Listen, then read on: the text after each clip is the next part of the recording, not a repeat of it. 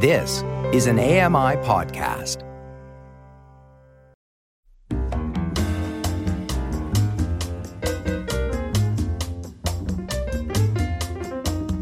Welcome to My Life in Books Authors Talking Books, presented by blind writer and broadcaster Red Széll from his home in London, England. Till now, Curtis LeBlanc has been best known for his poetry. But with the publication of his debut novel, Sunsetter, he's finding a far wider audience.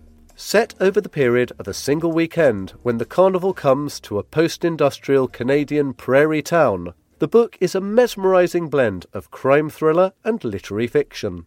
Across its pages, Curtis unflinchingly peels back the layers to reveal a community in the clutches of small town police corruption, designer drugs, and teenage disillusionment. And yet, for all this, it's a novel where hope refuses to lay down and die. Before Curtis joins us from his home in Vancouver, here's a clip of Sophie Amos narrating Sunsetter. This month of May, the hottest in memory. The oil gone and the work gone with it. Gone, too. The color of the paint on the abandoned workyard buildings and refineries, and the green of the earth around the open gravel pit on the south side. The rusted trucks and their trailers, Carlsbad Company in peeling red block letters, parked again on the outskirts of Perrin. This weekend, a pulse reverberating from the Sunsetter Rodeo grounds outward and Dallin and Brooks now at the center. On the midway, Brooks tells Dallin that it's the black and yellow tent, the one with the banner that reads, Cover the Spot.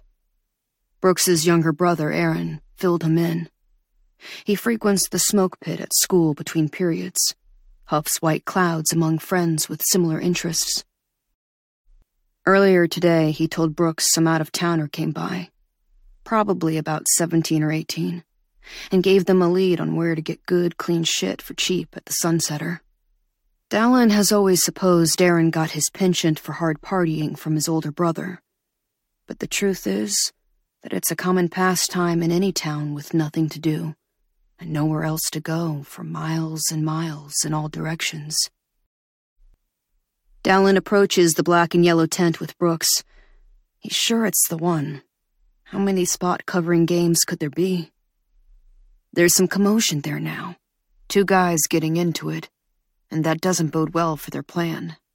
There are always cops patrolling the midway, and it isn't hard to pick out the jagged movements and breathy grunts of a fight about to break out. Think something's getting busted up? Dallin asks. Don't know.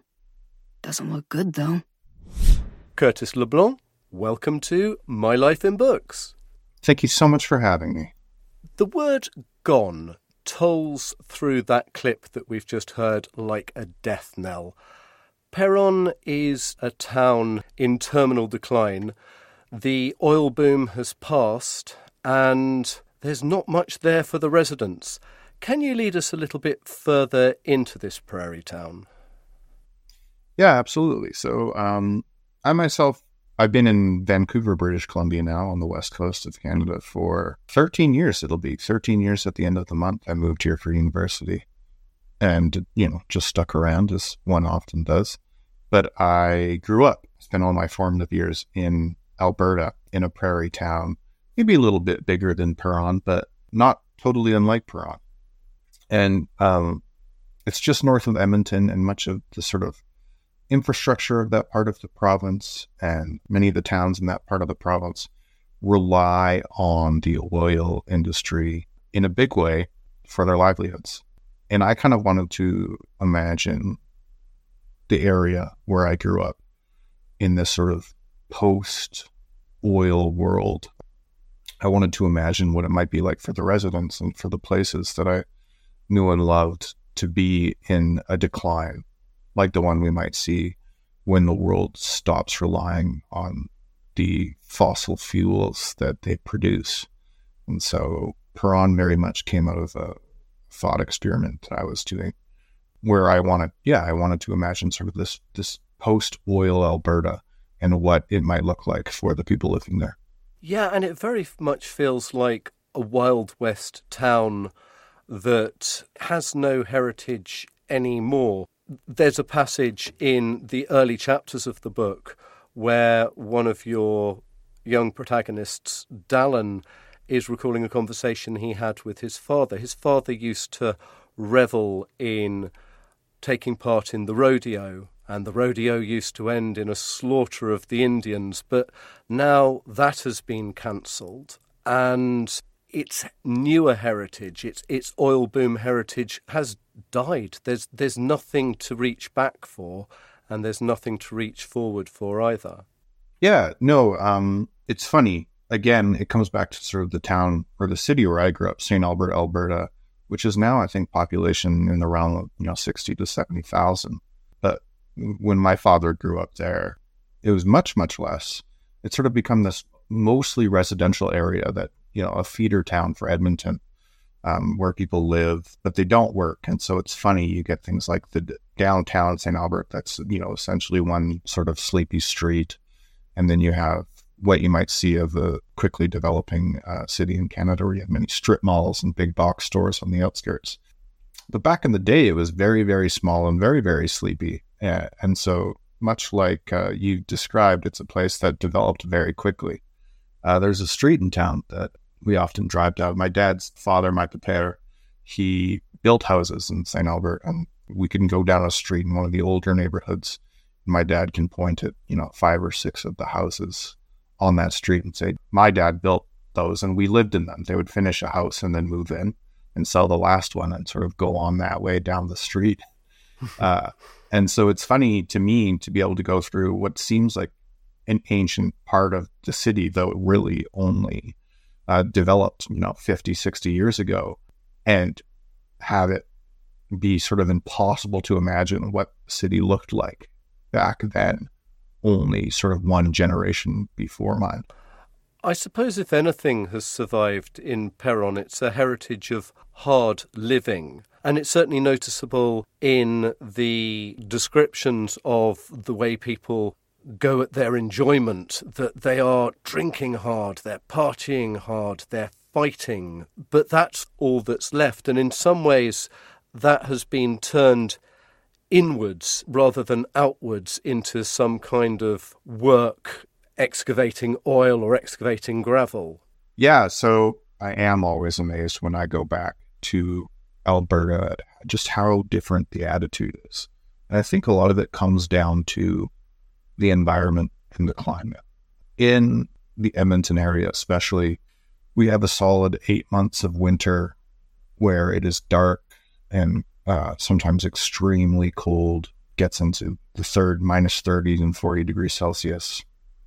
And uh, there's not a lot to do. And so I think you either turn to something productive or something not productive in those months to get by. So, you know, for me, it was art. I did a lot of art. I wrote a lot of music, and then I started writing at a younger age.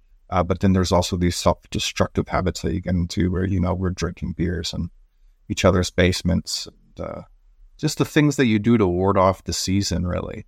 And then on the flip side, when the summer comes around, uh, it's so short and so intense that you want to squeeze every second out of it. Edmonton is sometimes known as the festival city, which is funny because eight months of the year there really are no festivals going on. It's too cold. Nobody's going outside. During the summer, oh. there's something happening every week in the city where people really do try and squeeze the life out of the summer, like they're doing in the book in Perron.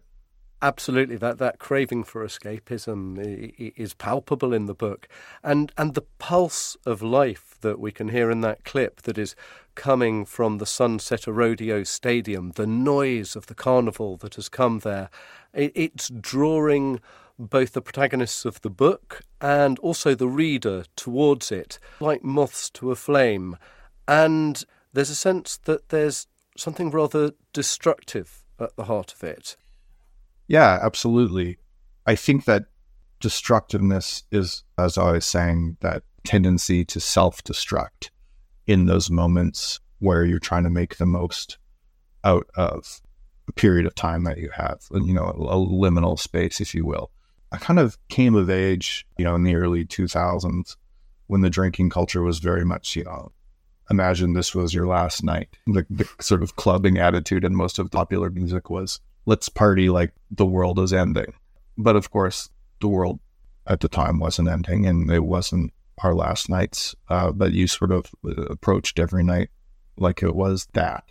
And so the rodeo, I think, is almost a super compressed version of, of that attitude for the people in Paris. This is, you know, the big weekend for them. Uh, everyone knows what's going on. It's the weekend when everyone is going to be in the same place at once. So let's just go wild. Yeah, cast your worries aside and believe that you're in the middle of a boom town all over again. And that certainly seems to be the ethos in the carnies who are running Sunsetter. Dell, the man in charge of the carnival, certainly tells his employees to play on people's insecurities, to work on the young guys who want to impress their girlfriends or, or show that they're rich, to encourage them to spend as much money as possible. Yeah, so I actually I wrote an article about this not too long where um, I was talking about it's called Midway as Menace, and it's about um, the setting of a carnival being a a sort of antagonist in this book, but also uh, in popular culture as well. And I think a lot of that comes from the fact that the carnival sort of takes shape in what is uh, usually an innocuous space, familiar but unremarkable to the people living there. And all of a sudden it's transformed into this sort of playland. And then you go and you let go of all your inhibitions. And you feel in that space that is somehow magical, somehow foreign but familiar all at once, that you can do anything and it's okay because it's not going to be there in a few days. No one's going to remember. And so, very much, I feel like carnivals act in that sort of mindset where you can go and you can spend the extra $40 on the game you're not going to win. You can drink the three or four beers more than you normally would. And it doesn't matter because it's the carnival and that's what you're supposed to do. And that's certainly how your two teenage protagonists, Dallin and Brooks, approach the cover the spot tent. They aren't there just to play the game of cover the spot, they are also hoping to score some pills so that they can get an even bigger buzz. Both are craving an escape that will lift them out of the daily boredom of their lives, that'll make them feel that they're going somewhere. Brooks, because he's of Jamaican heritage and doesn't really feel he fits in, and Dallin more because he is socially awkward and wants something to dull down that awkwardness that he has around himself.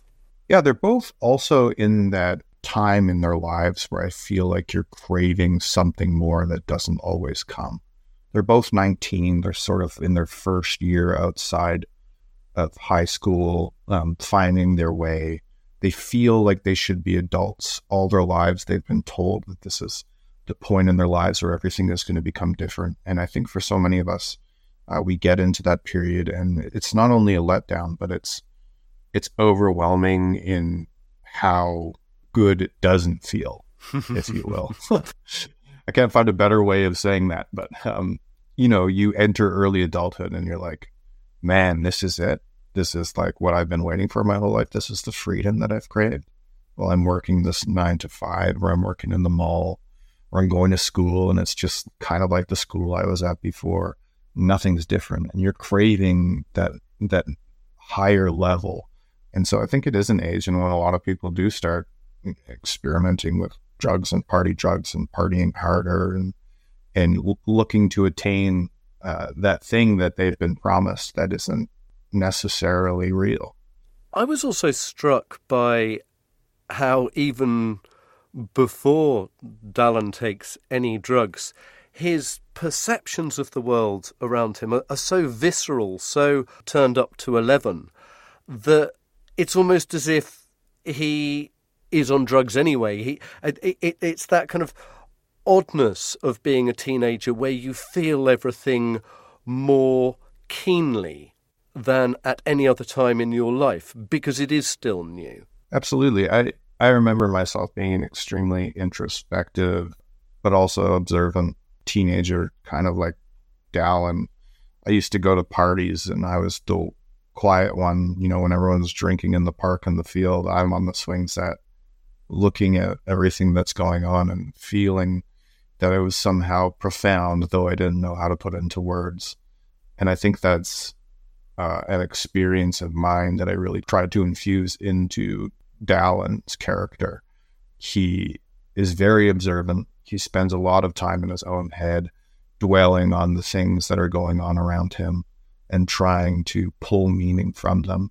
And also, that sense of self scrutiny that Dallin has is beautifully brought to life in, in the first chapter, where it's like one long camera shot from beginning to end as we followed Dallin and Brooks through the night of the carnival. And it really has that sense of film noir, that that long shot following the protagonists through and something terrible happening.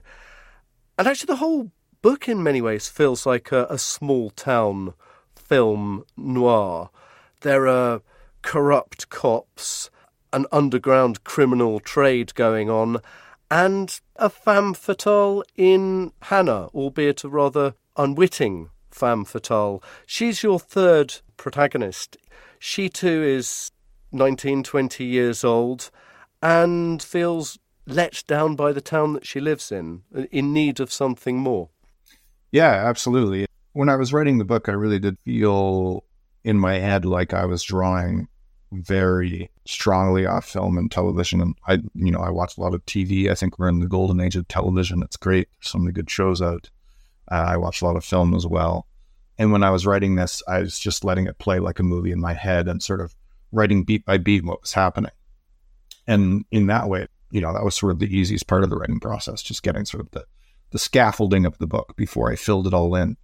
And Hannah, I pulled on some of the uh, genre expectations that you talked about, um, things you might expect to see in sort of a small town noir.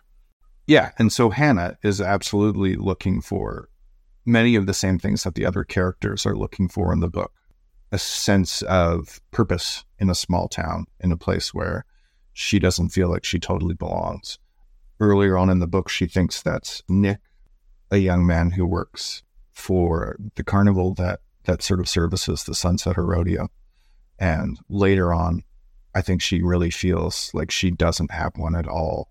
And this is the thing that fuels her anger the most. She feels like her the the purpose that she's been looking for all her life has been taken away from her.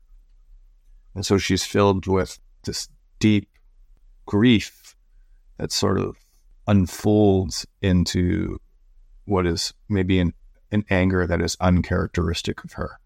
Uh, and that was the most interesting part of writing that character for me was looking to see where that grief took her. Yeah, I mean, she's a very patient character, and unlike the two boys, she has learnt to manage her anxiety in a more creative way. She paints by numbers she's recreating beautiful Monet artworks with all their blurred colours in a very precise way to to bring her turbulent emotions under control. But what she's really looking for, as you say, is a relationship, but without a sense of reliance, either of her being relied upon or having to rely on someone else. And I suppose in many ways she is actually the most independent character we come across in the book. Yeah, Hannah, I feel, has many of the tools and traits that we demand of young women in the world. She's 19 or 20, and she's, you know, because of her gender, she's had to mature a lot quicker than, say, Brooks and Dallin have. So she does have these coping mechanisms. She has these ways of protecting herself in the world, whether it be her patience or the things that she does to sort of elongate that patience or or practice that patience in a more focused way. And she uses this patient approach to get the full picture of why her friend has died at the carnival and to unpick the criminal trade that is going on within their small town. Dallin understands his sense of duty and goes to the police after the death of Brooks and Hannah's friend, but his truth is an inconvenient truth, which is ignored, rejected by the police. And this so offends Dallin's sense of duty that he and Hannah agree that they must go on and uncover the truth, whatever happens, and without the help of the authorities who should be there to help them. Yeah, absolutely. I think where Dallin has a sense of injustice and a more uh, basic moral compass than Hannah is equipped with, Hannah has this combination of indignation and burning curiosity. Mm. Even earlier on in the story, when she's waiting for Nick to get into town, she's already wondering whether or not it's the thing that she's been looking for. And she's, I think she has a quiet worry that it's not going to end up being what she wants it to be that thing that sort of gives her purpose in town, that easy reliance, that easy arrangement um, where she can finally sort of feel at peace. And so that curiosity also carries forward through the novel when she decides that she needs to get to the bottom of what it is that has sort of happened to her and Dallin and Brooks and Nick at the Sunsetter Rodeo. And I feel that curiosity is so burning for Hannah that it becomes impossible for her to ignore it. It's almost as if there's no other trajectory that her story could have taken. She's going to follow this thing to the end. And she's correct too in many ways. And I think that's certainly how you would like us to feel as readers that if people don't take responsibility for the consequences of their actions, if people don't try and chase down the answers, those consequences stretch further and further. There's a sense of glass cracking as soon as the first death happens. It, it spreads out further and further and involves more and more people and wrecks their lives. I agree with you. I think she is right to attempt to stop the spread of this glass cracking. And so when she sees that maybe these these cracks won't stop spreading, that these this series of events is going to continue on, maybe even out of sight for her, she she could probably ignore everything and have what might be perceived as a normal life, but that's it's not it's not good enough for her. And I think all of these characters are, are filled with a moral ambiguity. There's sort of a, a discovery process of what's right and what's wrong. That's true for a lot of young people. And they're all participating in that discovery process in the novel. And Hannah, I think, is investigating it the most sincerely and the most intensely of all the characters you also show us that whilst the police decision not to investigate Dallin's report is utterly indefensible, there is a reason why they are, as you put it, they're more interested in completing computer games than they are in investigating crimes. And that's because they feel that they've been betrayed. They feel that the social contract the state has made with them to pay them properly for the dangerous job that they're doing has been broken and that they can't afford to put their elderly relatives into care homes and they can't afford the trappings of Western life. So they feel, albeit, as I say, indefensibly, justified in being corrupt.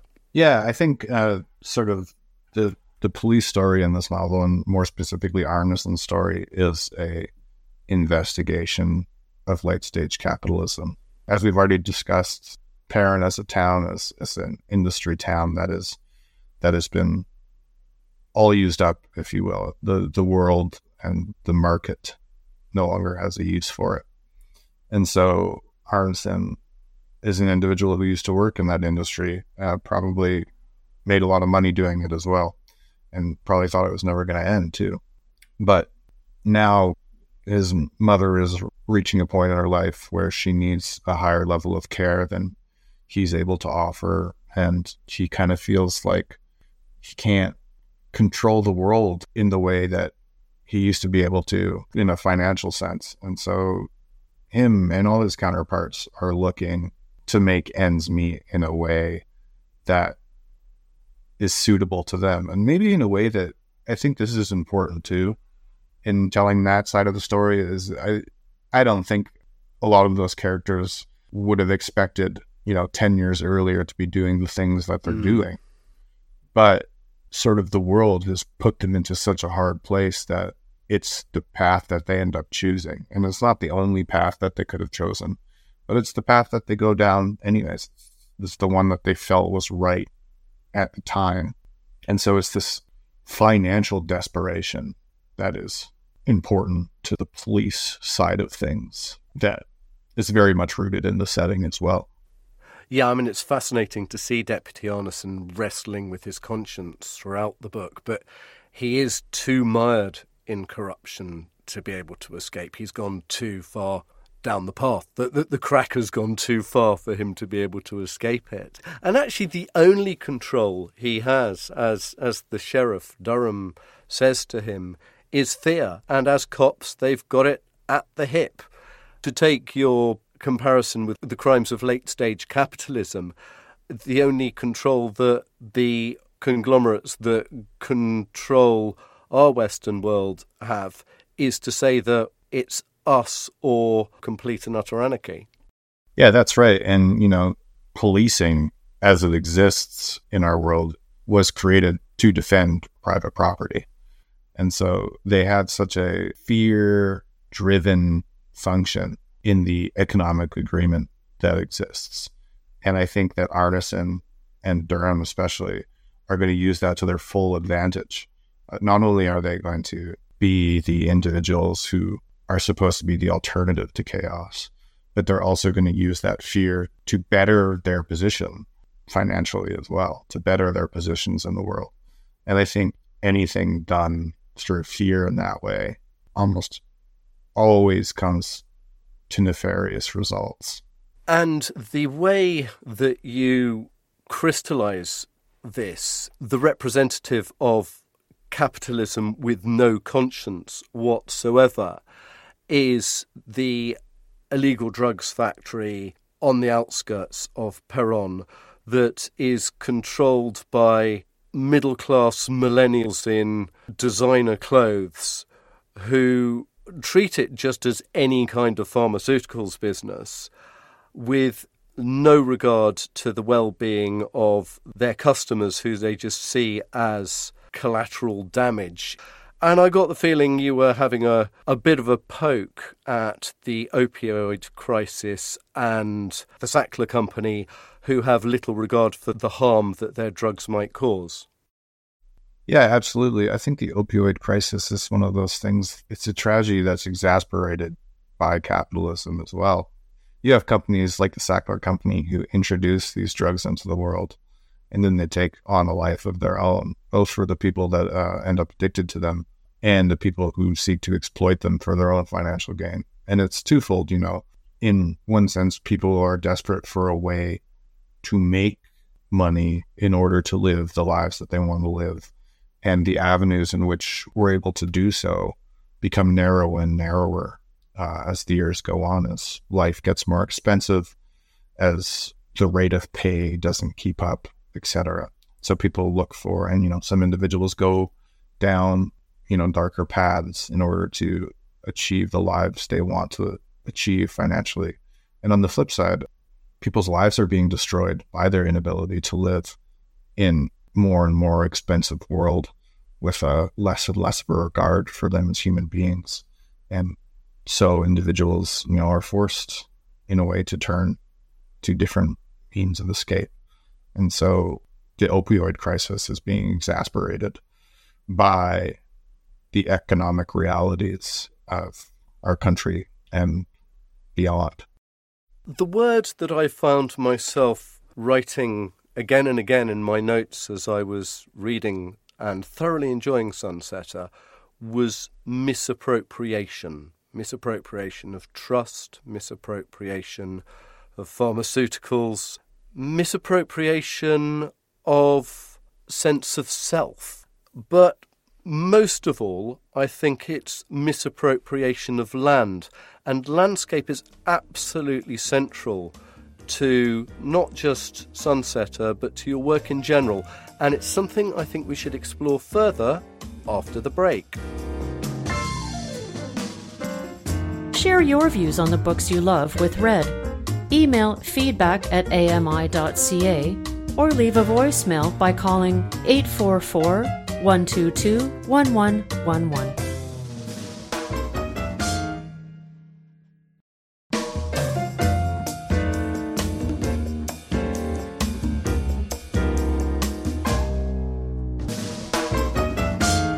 Welcome back to My Life in Books, where this week I'm in conversation with author and poet Curtis LeBlanc.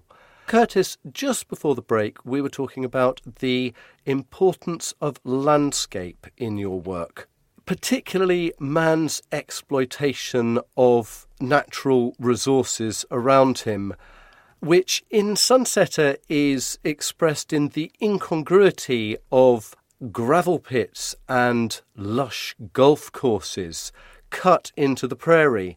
It's clearly something that you feel very deeply. Absolutely. I'm glad you touched on this because landscape has always been incredibly important to me in my writing, and I, it's something that I wanted to really focus on in this book.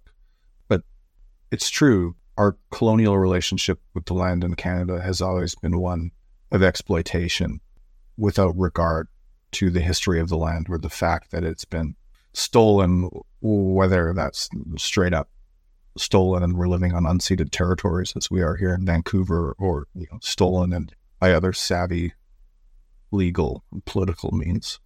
And um, it's been stolen for a profit as well. Uh, I think that is incredibly evident in Perrin. It's it's an area of the world that has been used up.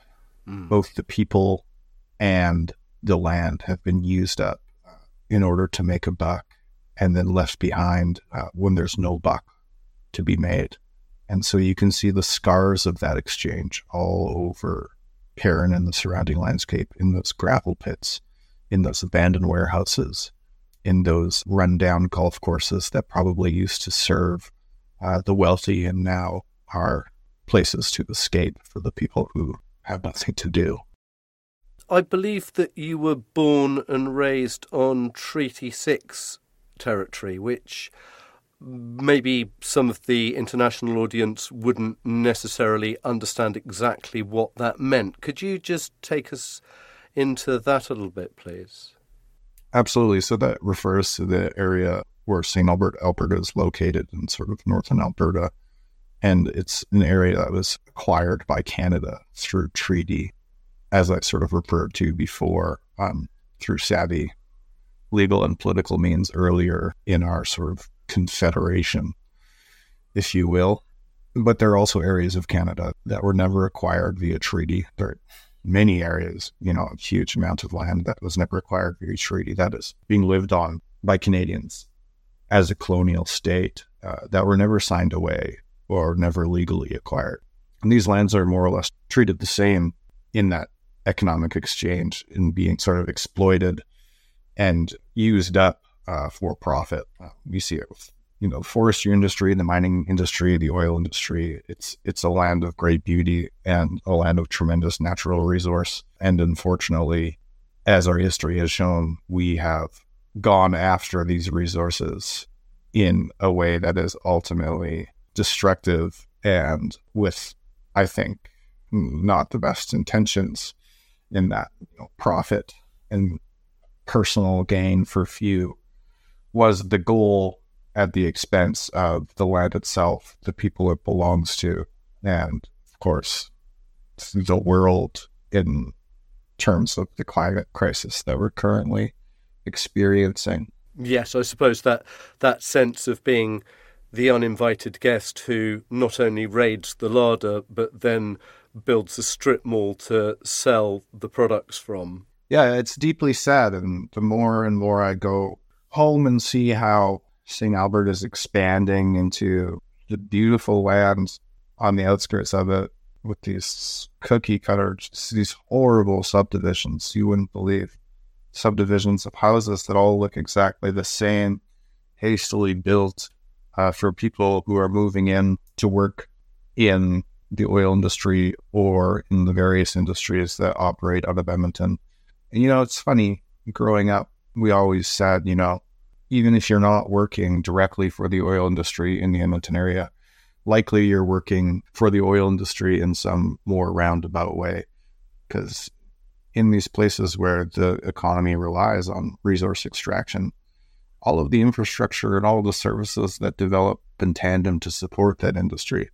And so, uh, Perrin is very much one of those places where we see the services and the infrastructure that was developed uh, to support the industry become abandoned and unused because the industry is no longer there. That's how you get more or less a ghost town like Perrin is.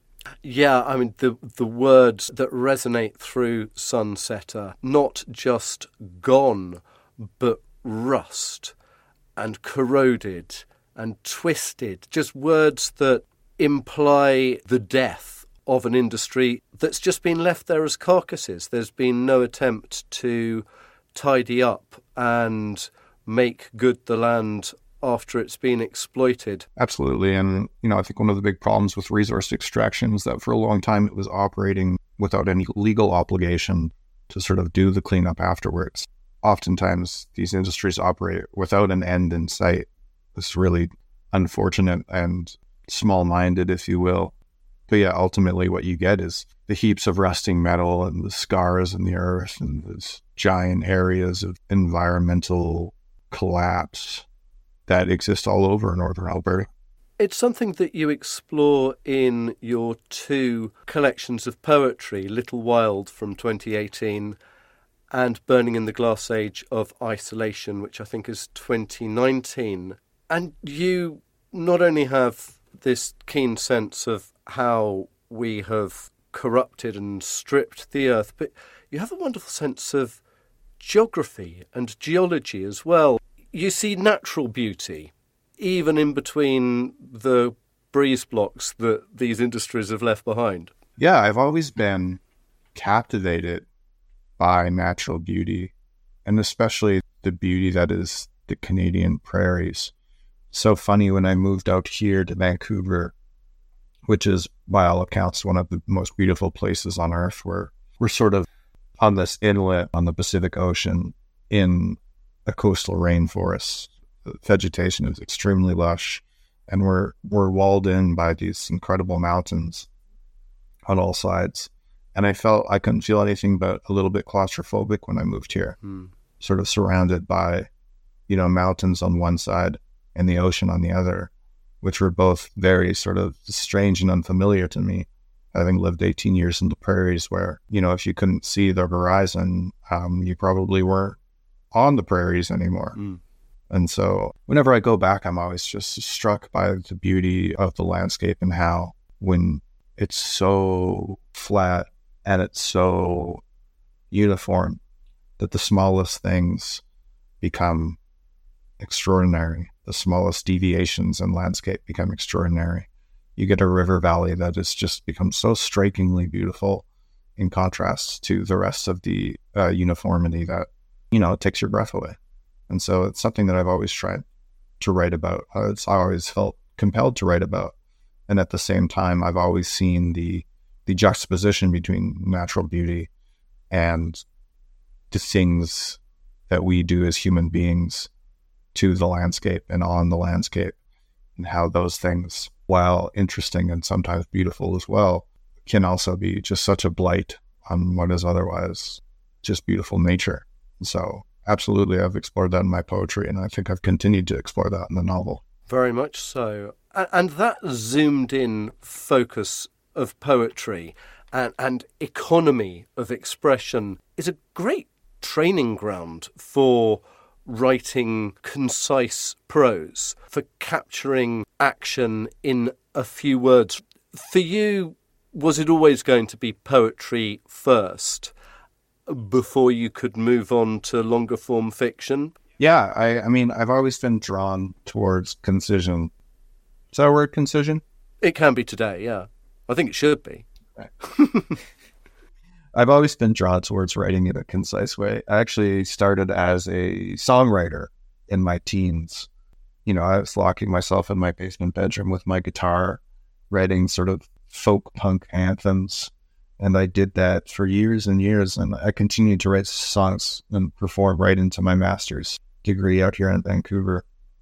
And so, in a way, poetry was the natural progression from writing lyrics in that, you know, they look the same and oftentimes sound the same or two very different uh, forms. So, in a way, I think poetry felt like the more natural step for me. I was always interested in writing fiction, but I had more to learn, I think, mm. more to familiarize myself with. And so I wrote a lot of short fiction through my post secondary education, kind of feeling my way through through prose and the way that a story moves.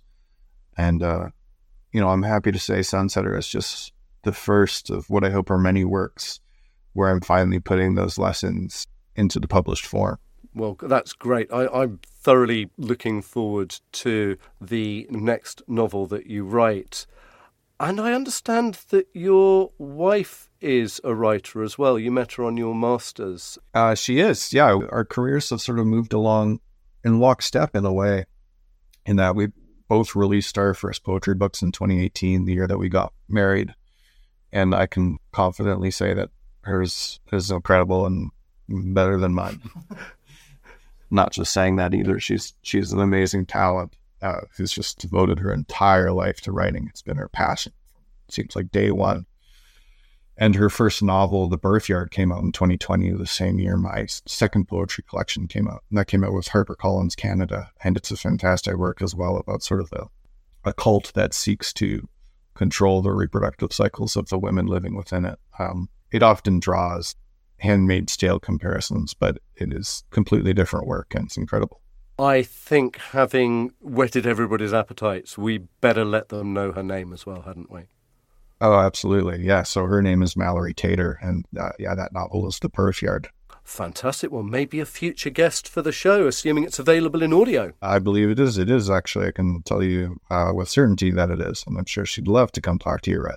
Fantastic. Well, there you go. We'd better get back to you, Curtis. So, what are you working on at the moment? You said there's another novel on the way? There is. I'm working on a novel right now that I I can't tell you too much about because obviously it isn't done, but I'm in the drafting stage and it deals with climate crisis and guilt, sense of, you know, very deep personal guilt.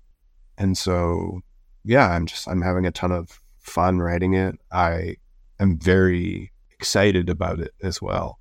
So hopefully that's not too far in the future uh, when, you know, people will be able to check it out. Again, I never give spoilers on this show but there is the possibility that we could follow up with at least one of the characters in Sunsetter. And I wondered if you felt there was a sense of unfinished business for them that you might return to in the future? Yeah, absolutely. I think I, I tried very hard to toe the line writing the sort of end of Sunsetter, toe the line between writing, you know, a novel that feels complete or as complete as a literary novel can feel. Mm. And to also leave open the possibility of revisiting these characters in that setting and that sort of narrative thread uh, because I enjoyed writing it so much and I would absolutely write a sequel.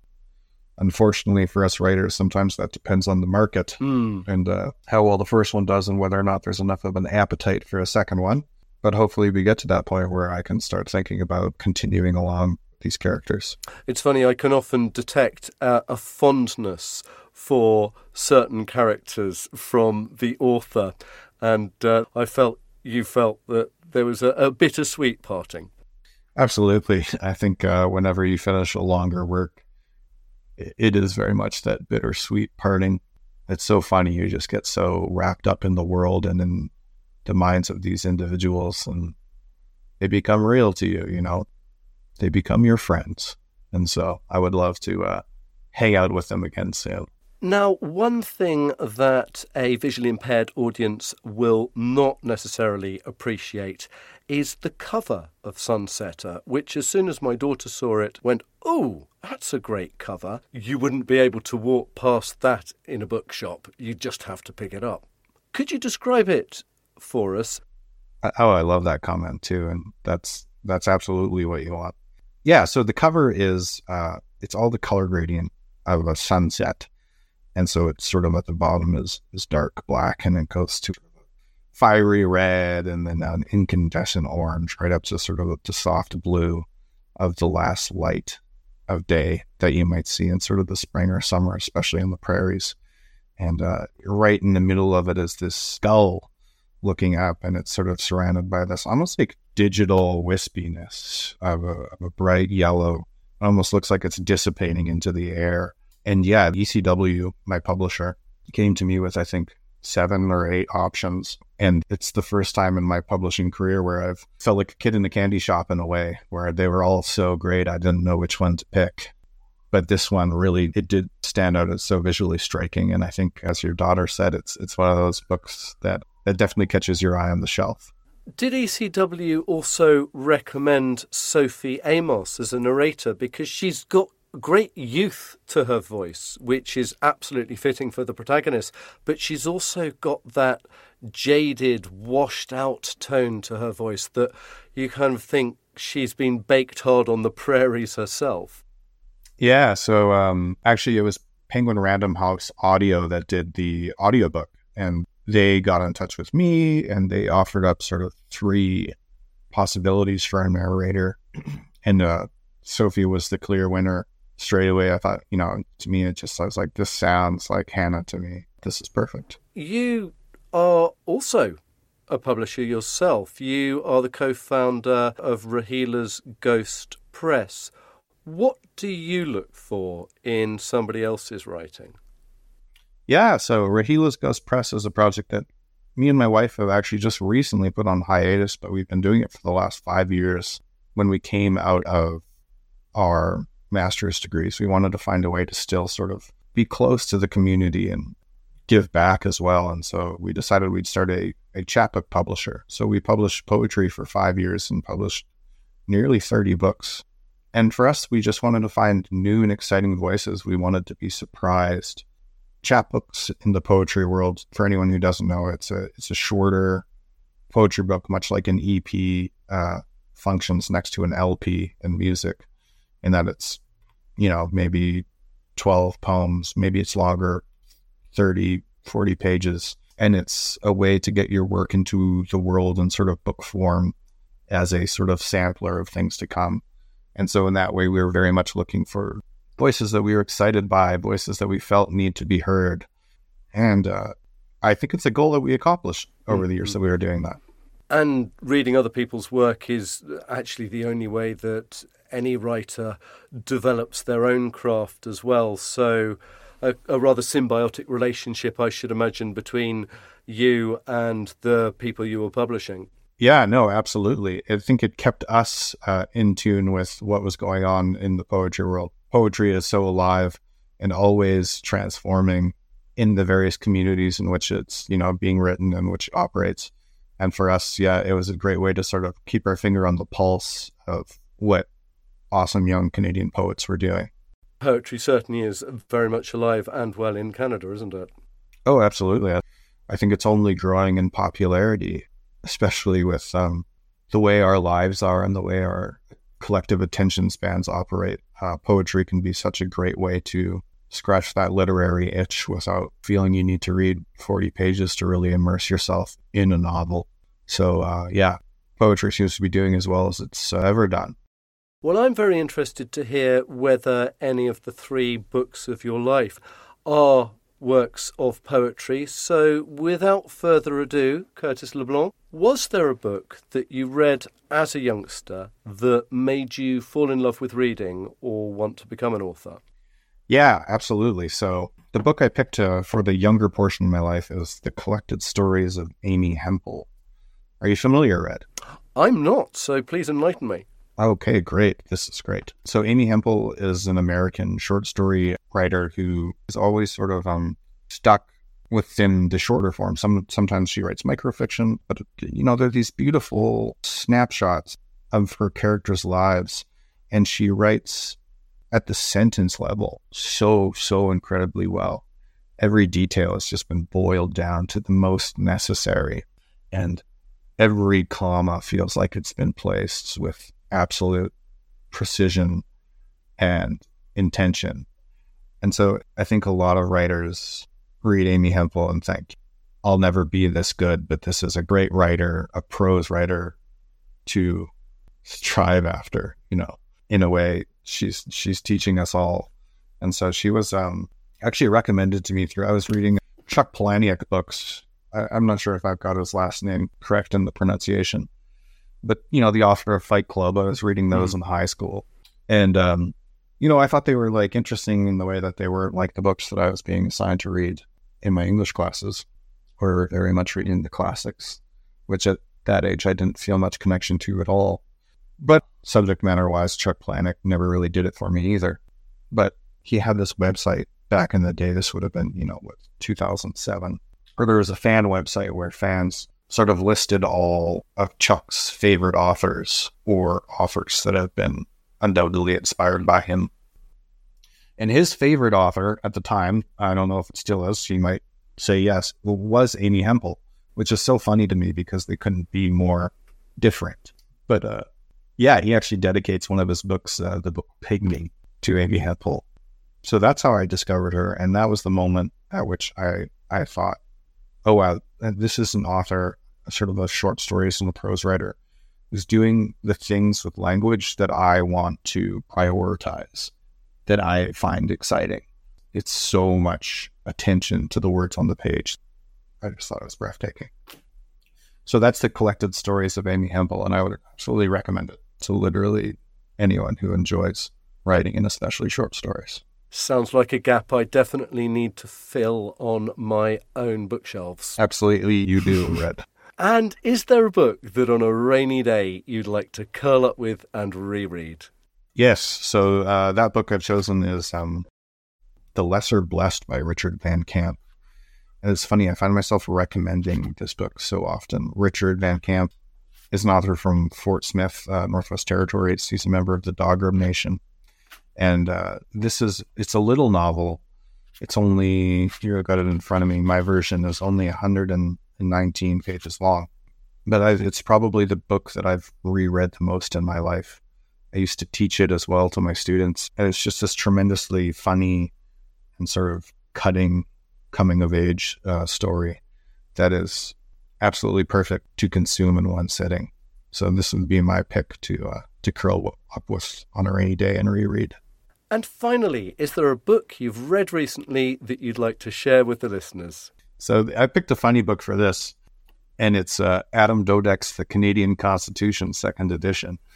Right. So I'm actually it's a bit of a kind of left a joke pick, but it, it is the last book I read uh, because I'm actually going to law school in the fall, and right. I I never sat down really since I was probably a young kid, and even then I probably didn't pay that much attention. But I never sat down and read our country's constitution especially you know we have a constitution from 1867 and, the, a new version from uh, 1982 that became sort of our charter of rights and freedoms you know and i consider myself an engaged citizen and i had never sat down and, and read it uh, and i think it's it's extremely important for people to sit down and take a look at the documents that underline the basic rights and freedoms of the individuals that that live where they live and also examine what were the values of the individuals who tried to put those values into words as well.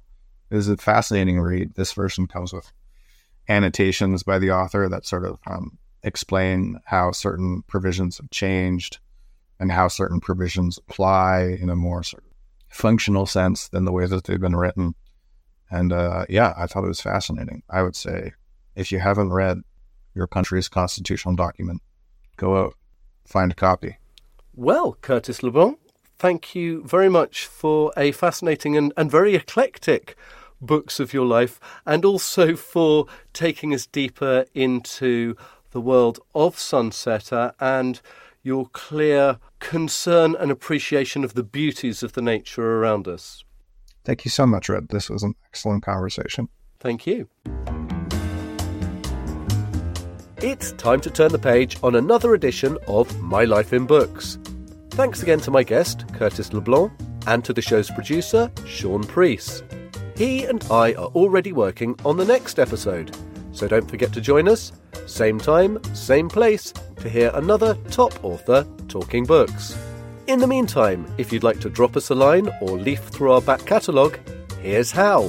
Keep in touch with Red by emailing feedback at ami.ca or leave a voicemail on 844 971 1999 and share your favorite reads. And don't forget, you can listen again to this episode and every episode of this program by visiting ami.ca and searching for My Life in Books, or find us in whatever podcast player or smart device you use.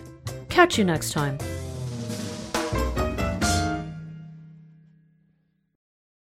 Hi, I'm Jenny Bovard. Join me monthly for Low Vision Moments, where I speak with awesome guests about some of the amusing things that happen when you're blind or partially sighted. Watch on YouTube or download Low Vision Moments from your favorite podcast distributor.